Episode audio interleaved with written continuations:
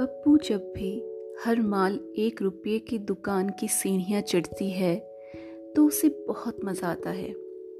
छोटी छोटी दुकानों की वो लाइन, जो सीढ़ी नुमा रास्ते के दोनों तरफ़ हैं, देखते हुए उसकी गर्दन लेफ़्ट राइट करते हुए जैसे मार्च पास करती है। दिल कहता है, दाएँ मुड़, अरे अरे पप्पू, बाएँ भी मुड़। पर सबसे पसंदीदा दुकान है वो दुकान जहाँ मुर्गी और नन्हे चूजे बिकते हैं। अचानक पप्पू को चूजा खरीदने का मन किया। दरअसल, पप्पू के पापा स्टेशनरी की दुकान से पप्पू के लिए बैग खरीद रहे थे। तब पप्पू ने देखा कि एक टोकरी जिसमें रस्सी नुमा जाली थी, उसमें पीले पीले चूजे ची ची करके अपना सिर बाहर निकाल रहे थे।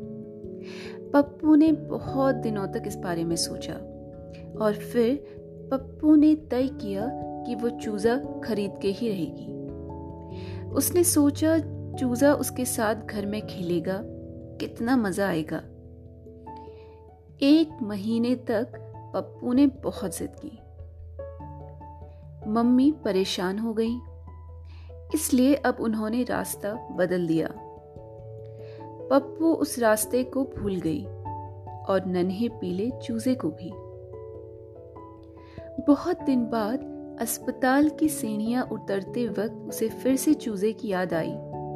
पप्पू भागते हुए चूजा देखने के लिए गए। पर यह क्या? अब वहाँ सब्ज़ी का ढेर था। चूजा तो नहीं दिखा। शायद दुकान ही बदल गई थी। चूजे वाला कहीं जा चुका था। आजकल पप्पू पुराने रास्ते से ही जाने लगी है। पर चूजे वाला उसका सपना कहीं खो गया है।